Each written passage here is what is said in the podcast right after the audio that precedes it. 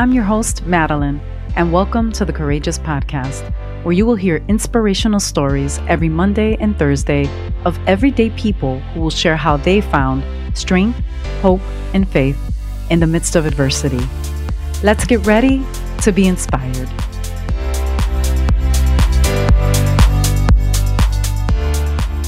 So today we will be speaking with Jaime Navarro, or Pastor Jay as I like to call him. He is a husband to his beautiful wife, Camille, and they have been married for how many years, Jaime?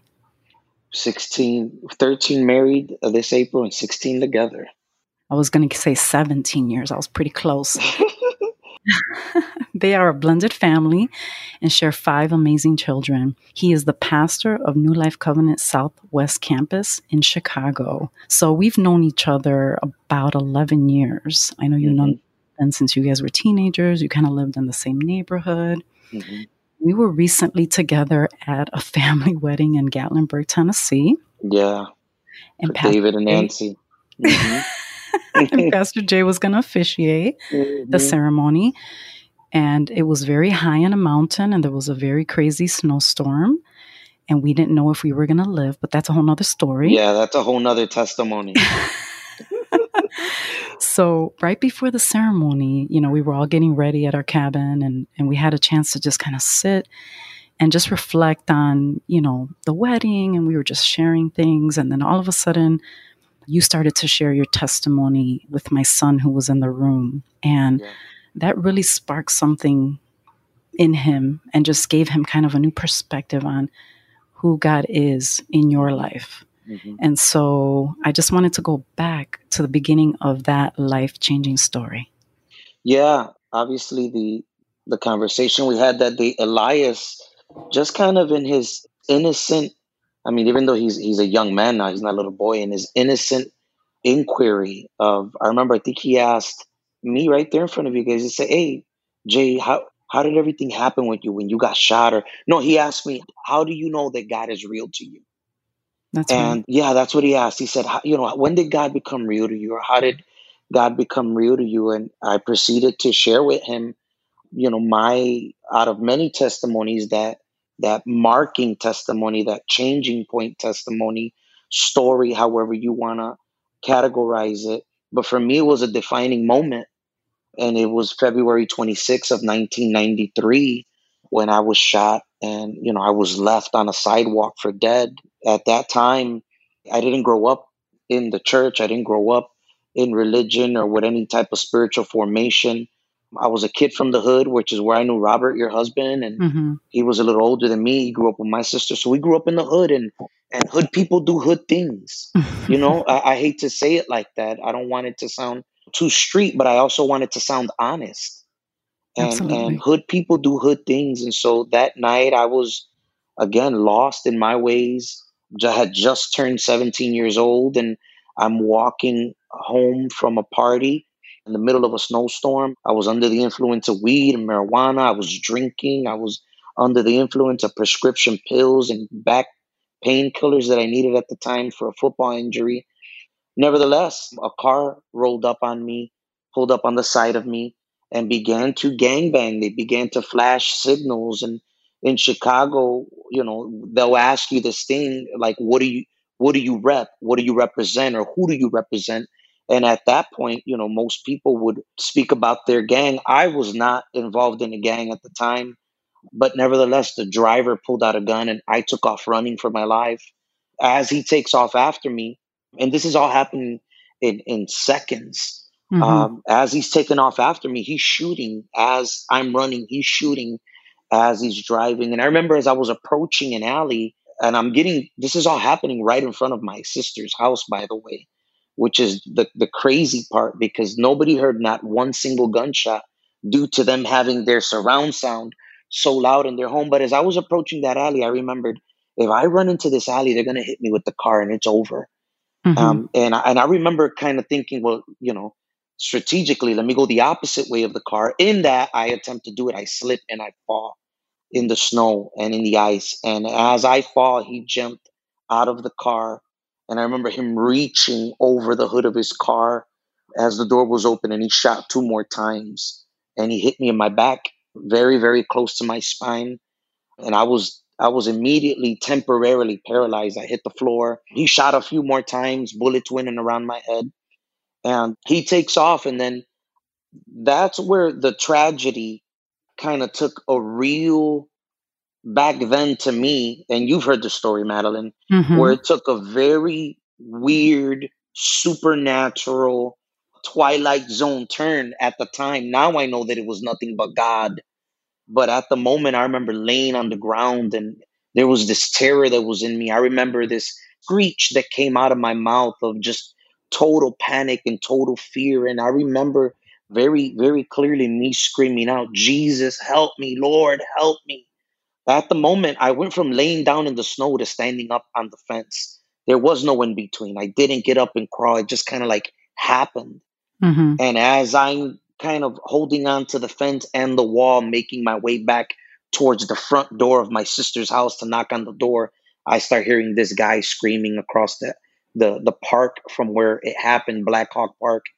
Naturally, I thought it was the guy coming back to shoot me, coming to finish off the job, if you will. Right. And I began to frantically kick the door. And as he got closer, I could hear the snow crunching under his boots. And I covered my head up and he kind of bear hugged me from behind. And as I looked down, as I seen his arms come under my stomach, I looked down and it said La Santa Biblia, which means the Holy Bible. He was holding a Bible in his hand.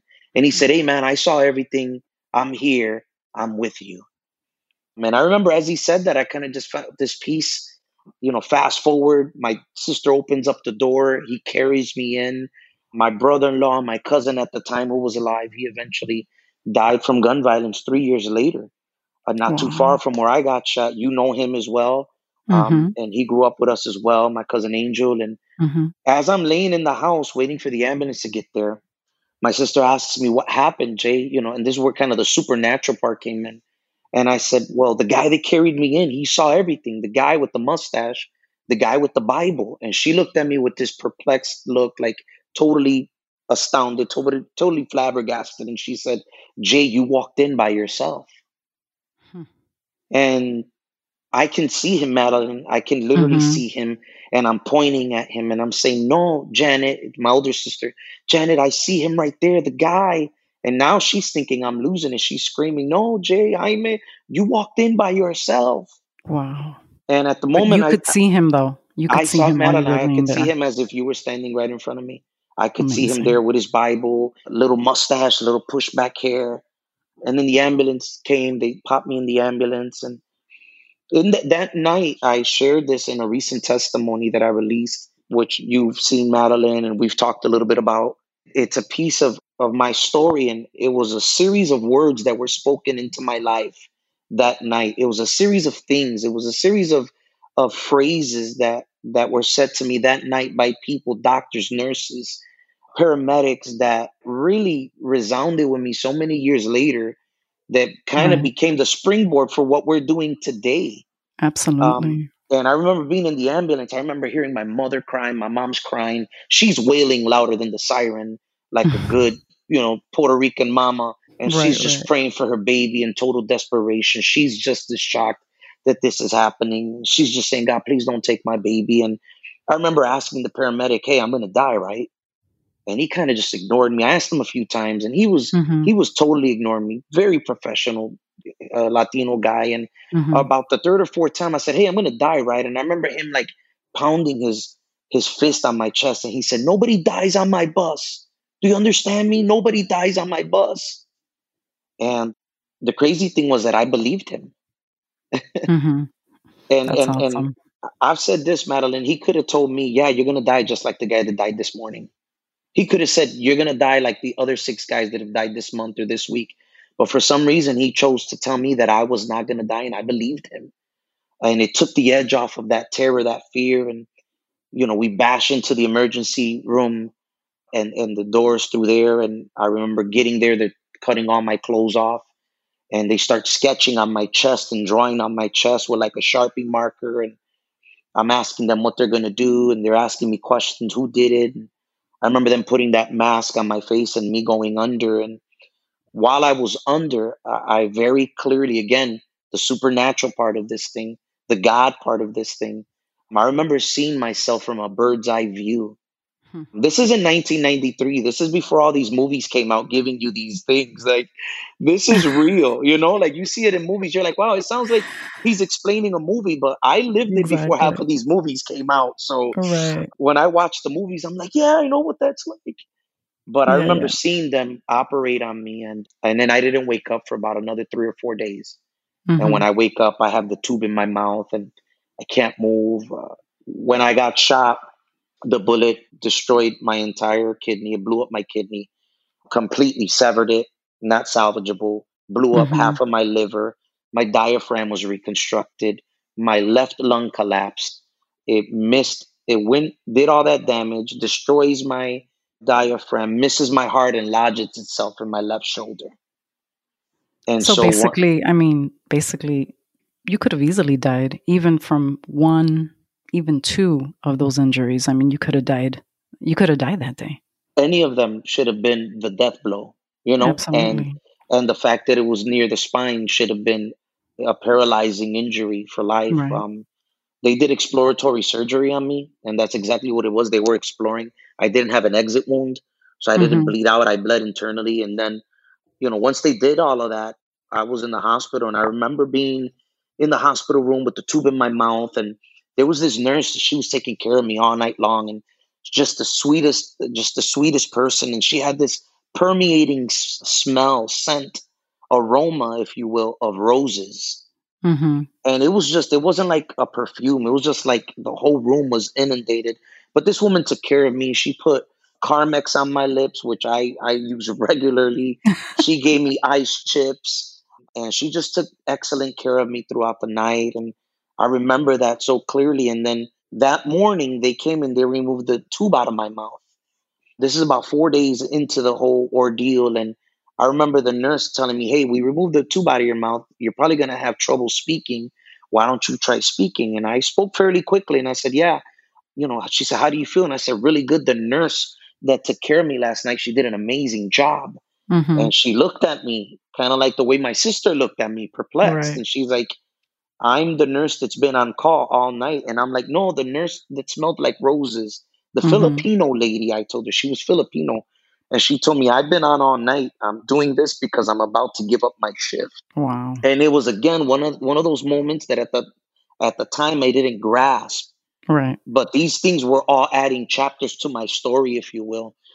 Shortly after that, you know, kind of the process of healing started. I was operated on my front side, completely opened up. I had chest tubes on one side. I had these cleansing tubes that were cleaning the area where my right kidney was. So the only thing I could do was lay on my left side, because then my back is where the bullet wound was. Mm-hmm. So I began to heal. And I remember my sisters telling me the story of when the doctors went into the emergency room to tell my parents that they had lost my right kidney. And my mom doesn't speak a lot of English. I mean, a lot of Spanish. And the doctor was speaking in English. So when he comes into the emergency room, he's just nodding his head like, hey, we could not save the kidney. My mom connected. Yeah, you know where I'm going. My mom connected that with, we lost your boy. And my mom passes out. She falls out. And it was just total chaos. And then at the time I have an aunt, but at the time I had a Pentecostal aunt from Puerto Rico that was here, and she was in that emergency room. She didn't speak a lick of English. And as that doctor got up and began to tell my mom, you know, that they lost my right kidney, that they didn't know if I was going to walk again. Even if I made it through the night, they weren't sure that I was going to walk again. And my aunt popped out of that chair full of the Spirit of the living God. Mm-hmm. And she spoke into me, and she said in Spanish, "Él no puede morir, porque él tiene que predicar el evangelio y adorarle a las naciones." Oof. Which you and I know. Yeah, she got up and she said, "He can't die." It wasn't a question. It was a statement of truth, prophetic statement from a powerful woman of God that said he cannot die because he has to minister to the world and worship over the nations. Wow.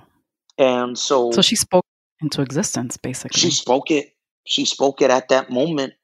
And, you know, I heard about that months later, right? As I began to heal and as I began to to get better. And then I remember after that, and then I'll kind of alley-oop it back to you now. I remember after that, that's where I knew, like, man, this thing marked my life, but there was still something that was missing in my life. Mm-hmm. It marked me. I was shook to my core. I knew that I could not go back to being the same Jay, but there was still something missing. Mm-hmm. And it's crazy, Madeline, because outside of my oldest daughter being born, maybe a year and a half later, that gave me true purpose. Mm-hmm. It wasn't until fast forward almost 10 years later that my now wife, at the time my girlfriend, took me to a church service at Clemente High School, where we are spiritual sons and daughters, you know, under our pastor, Pastor Choco. And it was at Clemente High School where Pastor Choco was preaching. And I remember him saying the names of God. And he was saying, you know, he's the beginning and the end. He's the Alpha and the Omega. He's the strong tower. He's the lilies of the valley. And then Madeline, I remember him saying, he's the roses of Sharon. Hmm. And when he said he's the roses of Sharon, 10 years later, it took me back to that emergency room where that lady smelled like roses, and those roses stood with me all night long when it was touch and go, when I didn't know if I was going to make it. And it was there where all those things started now. All the dots started lining. When he said it was the roses of Sharon, it hit me like I had been kept not by doctors, not by nurses, not by, you know, an ambulance. I had been kept because God had marked me. I just hadn't realized it yet. I hadn't realized it. How long did it take you to actually recover, you know, from these injuries? Yeah, you were about 17, right? Yeah, it took about a year, about 3 to 6 months of physical therapy. Okay. And about a full year before I kind of got back to, you know, full throttle. But it was a lot of mental stuff that was going on with me, too. I started dealing with anxiety at the time. I couldn't be in large crowds. I couldn't have my back to a door in a restaurant. Mm-hmm. Because it would develop anxiety. But it took about a year, practically. I say I'm still recovering now because it's just now that I'm really letting the story come out and let it be used for God's glory at a bigger scale, you know? Yeah. And what inspired you to keep moving forward? Because you and I both know, and I'm sure people are going to relate to this, you know, in any major city, that gang violence in Chicago is no joke. And it's been going on for years and years. So what inspired you, you know, to keep moving forward? Because like you said, you weren't in a gang. You weren't part of a gang. And there's kids getting shot every day in the city of Chicago that have nothing to do with gangs, that are innocent bystanders, that are walking down the street just like you do. And, you know, we hear this every weekend, somebody's getting hurt. Mm-hmm. What inspired you to move forward when this happened to you? Yeah. For me, it was two things. It was the act within itself, those encounters, that man that carried me in my sister's house, that nurse that smelled like roses, you know, my aunt's prophetic words. Even though I didn't know what they meant, I know they meant something. Right. And so there was now this weight on my shoulder to figure out the why. And then, like I said at the beginning of this, 3 years later, my cousin is murdered. Who's a brother to me. We live together. His dad and my mom are twins. And so we carried the relationship that our parents carried. And so him and I were literally 2 days. Our birthdays are 2 days apart. But he dies 3 years later. And then shortly after that, my oldest daughter, Destiny, was born. And so it was the things within my own testimony, losing him, and then gaining my daughter in the midst of that tragedy of losing him. Realizing now that I didn't have to survive, that I could have died just like him. Right. And then in 2006, 2003, I meet my wife. Mm-hmm. And that was, I say, the love of my life. Camille introduced me to the love of my life, Jesus. Wow. And she took me to a church service at Clemente High School. And I heard, you know, Pastor Choco preach, and I got into the presence of God. And for me, that was the clear starting point of the answers for the why I had survived that night. And then all those things started coming through getting up under the word and listening to the word of God and getting around men of God that began to have similar stories to mine if not with getting shot, gangbanging, coming out of drug addiction, coming out of womanizing. I mean, you know, again, we're still living in the hood. We're in Humble Park. So we're hearing the worst of the worst in the stories. And I began to connect with men. And then for me, outside of just God stepping into my life and taking the remote control away from me, and then at that point, my wife and taking over our lives, was submitting to a discipleship of 2 or 3 men at the time that put their hands on me. And they said, we're going to fight for your life like it's our own life. We're going to fight for your family like it's our family.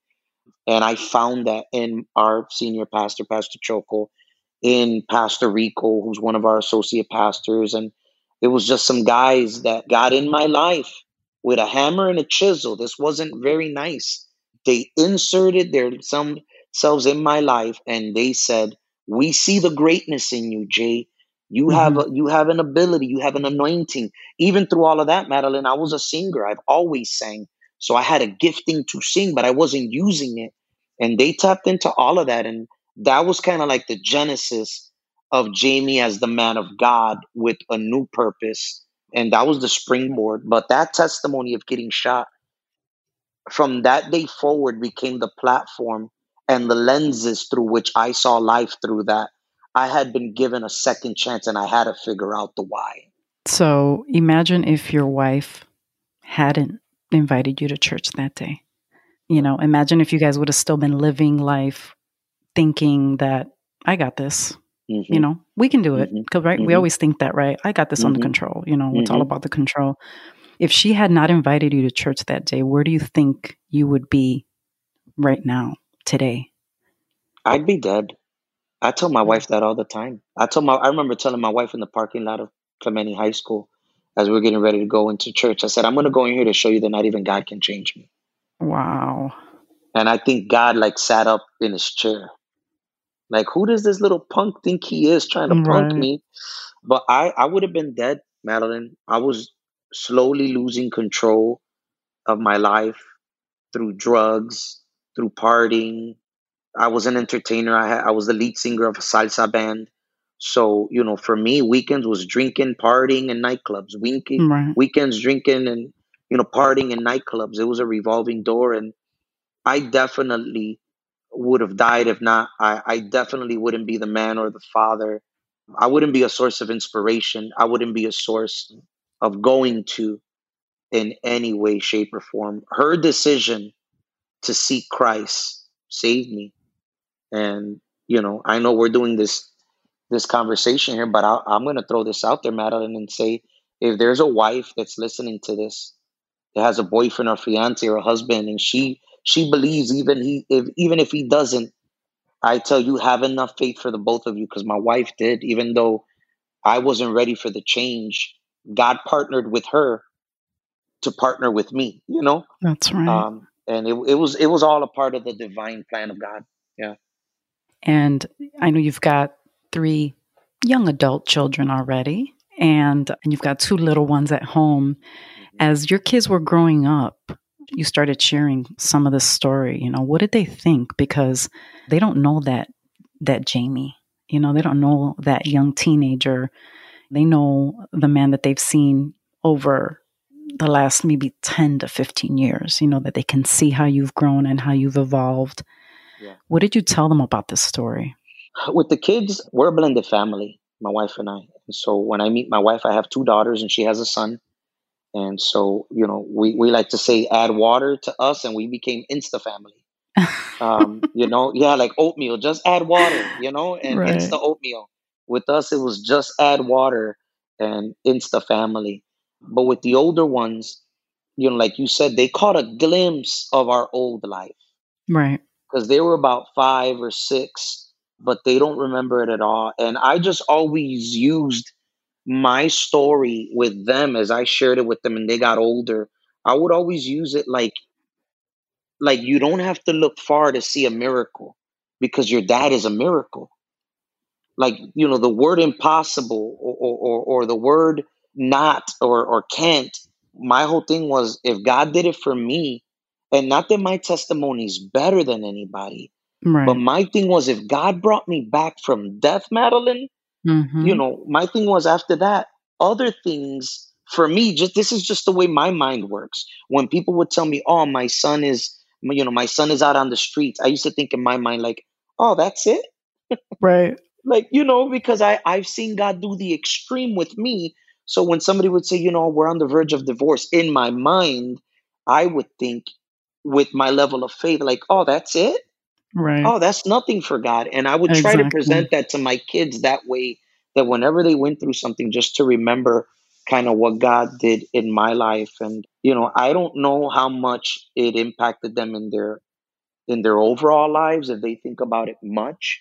Right. But I know that I let them know how much it meant for me and how it changed me. And now the newer kids, the younger kids, which are 12 and 10, they just saw the story, you know, on the video, and they sat with me and my wife, and and they were, you know, they were looking at it like, wow. And I told them a few times. And so the story's alive and well in my family. Right. Because they need to know that it's a point of miracle, it's a point of inspiration, and it's where God started for me and where I've hung on to him, you know, up until now. I've continued to hang on to that situation to give me faith, to get me through the difficult times. And sometimes, Madeline, I'll say this, when you have no faith in a season, you have to go back to old faith and be remembered of the one you had. Right.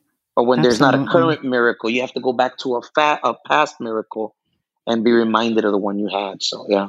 That's right. And that's so true. I think the premise of me wanting to do this podcast and why it's so important is because people forget, you know, sometimes we think like, I can't get through that. This is too hard for me. I can't do this, you know, in my own strength, obviously. But in order to have courage, there needs to be fear. And I just taught a group of people last week on this. And because if we're not fearful, then we have no reason to want to fight and stand up and say, no, I can do this, you know? Yeah, that's good. For some people, you know, they don't know God. They don't know what it's like to have faith, or they've never had a relationship with God. And so the idea is that, you know, for some, their reason for going on is going to be maybe something different. For others, hopefully it will be that it'll draw them closer to God, especially right now in the current state that we're living, you know, we're in April 2020. You know, for those people that don't have that thing that is carrying them through every single day, that hearing a story like this could give them hope and say, hey, you know what? Maybe I need to, you know, get into my closet or go into a little corner and just have a relationship and talk to God. You know, maybe that's where I need hope. What do you say to those people that are going through this current state of the nation and say, hey, how can you get through this? You know, where can you find peace? Where can you find hope? Yeah. Well, you know, it's no surprise we're in a pandemic, the COVID-19, the coronavirus, and so many lives lost. This thing hit us like a ton of bricks. And the one thing that I preached and I shared with some leaders, I preached yesterday and I shared with some leaders on a Saturday, some married couples. I said, 5-10 years from now, people are going to talk about pre-COVID or post-COVID, right? How was your life pre-COVID? How was life post-COVID? And I was telling people that this is either going to be an interruption or it's going to be bothersome to some people. Right. You know, it's going to be like, wow, this is really inconvenience is the word I'm looking for. Either an interruption or an inconvenience. And right. I think anyone listening to this from an evangelical perspective or from a practical perspective, like you said, is that you have to make this a defining moment in your life. You have to let this mark you. You cannot come out of this the same way you went into it. If you did, then you've learned nothing. Then we've learned nothing. Right. And so where our help comes from, the things that really are important, Madeline, we have been locked up in the house and people have been doing things that they haven't done in a while, i.e., playing board games with your kids, right. I.e., watching home videos. And we learned in this time what we didn't need. I don't think we learned so much what we needed. I think we learned what we didn't need and what wasn't important. That's and right. So if I'm speaking to someone, you know, it's let this mark your life, that you come out of here better, that you come out of here stronger, with a better understanding, with a desire not to take life for granted. There are people that laughed at this COVID-19 when it first started, Madeline, that are no longer with us. That's right. There are people that scoffed at the idea of a mask and gloves that right now are not with us, and their families are lamenting them. So when we do, and I speak that, you know, in faith, when we come out on the other side of this, we can say that we're a generation of pandemic survivors. Right. You know, and that sounds almost weird. The fact that I even said it sounds weird, but everyone should be inspired to come out of this on the other side of it and having chosen to let this be a defining moment of your life where you decided, you know what, I'm going back to school. You know what, I'm going to start that business. You know what, I'm going to stop procrastinating. You know what, I'm going to go back and tell my dad that I love him because he got sick and I couldn't see it. You know, just all those things that we did. And this is a time to close the gaps on all the silliness in our lives and really bring to close the things that matter. So for me, it's that we all make this a defining moment in our lives when we look back and we say, yeah, you know, in 2020, we had that pandemic, but you know what? I wasn't defined by that. I was defined by what I did afterwards. I started that business. I did this. I did that. Whatever it is, you know, and obviously all those things we want to attempt to do them to bring God glory and to minister his name, but just to live, because too many of us have been existing and it's time to live. Absolutely. I love that. Thank you so much for saying that because it is so true. I guess my last question is, what was the reason, you know, why did you think it was important, one, to not only share your story with me, but share your recently released video testimony? I thought it was timing. I think God is a God, not I think, God is a God of timing, right? God is a God of timing. Nothing happens by accident. And God cannot be slowed down and God cannot be sped up. We see that in the life of Jesus. You know, Jesus could not be sped up. He could not be slowed down. He had right timing. He knew the timing. And I think the timing of it was right in the sense that people are looking for hope, Madeline. Mm-hmm. People that normally don't look for hope are looking for hope. People that normally don't mention faith are seeking faith. People are looking for a tangible story that they could sink their teeth into. And they could say, man, you know what? That feels right. That sounds right. If he did it for him, he could do it for me. Why not me? My question for you is, why not you? Why can't That's you right. be the next story? You know, and story doesn't have to be this, you know, near-death experience. There are so many stories about people who grew up in bad homes, Madeline, and stories of divorce and stories of addiction. And here, let me throw this one at you.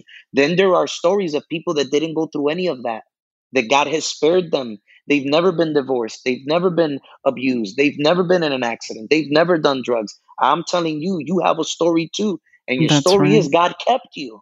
Exactly. I was thinking about that earlier today. I remember you saying that a while back as you were sharing a story. And I was thinking of that today in preparation for our talk today. And I was like, you know, it's great for people to share their courageous stories. But then there are those people that, well, thank God that they've never been through anything. That's that crazy. Yeah. And I mean, what a blessing. Yep. You know, what a blessing. I love that. Yep. So I definitely want, you know, I know that you're doing a lot of amazing things. And before we wrap up, at New Life Covenant at the Southwest Campus. Yes. And so I wanted you to be able to share with people, hey, how do they connect with the Southwest Campus? If you've got some people that live, you know, on the south side of Chicago or in the near suburbs and they want to come visit or just connect with you guys on your website for prayer. And then also, you know, where can people see your video testimony if they want, you know, to kind of put a name and a face to who Pastor Jaime Navarro is? Yeah, absolutely. The Southwest Campus, New Life Covenant Southwest. You can go to Facebook to New Life Covenant Southwest or Instagram and follow us there. The stories on YouTube under New Life Covenant Southwest. I mean, you can subscribe to our channel. And yeah, we're on all the social media outlets and they can find the story on YouTube. That's the easiest place to find it right now. Awesome. Mm-hmm. Well, I know that this story is going to impact people, you know, I'm believing all over the world. It may not be exactly the same, but the faith and the hope is the same. It's people, like you said, looking for something different. I've never seen people talk more about God on TV in my life than I have in the last couple of weeks. And let me tell you, it excites me. It makes me so happy because it's like normal now. It's not that thing that you have to be silent and quiet and shh, you can't talk about that. You know, you can't mention that. And so I love that. And for whatever reasons this is happening, you know, this is our chance to do something different, to make a change. Like you said, what's our post-COVID life going to look like? And that's kind of what I want to leave our listeners with today. Thanks for being on the Courageous Podcast. I know that God is going to continue to use you and your story. I know that you are going to touch people all over the world. And I look forward to us connecting once again to kind of see what your life is looking like post-COVID. I'm excited for you. I just got to throw this at the end because I know we've been talking about me, but I'm excited for you. I'm excited for what you're doing. I believe you're going to tap into an entire generation of women that are inspired by you. And so as your brother, we're family. You know, you love my family. I love yours. I would not rather have done this with anybody else, but you felt like a conversation in the living room like it did in Tennessee. So that's awesome. Right. Thank you so much. All right, thank Pastor Jay. Much love. Yeah, okay. We'll talk soon. Hey, Courageous community. Thanks so much for joining us. I hope you were encouraged today.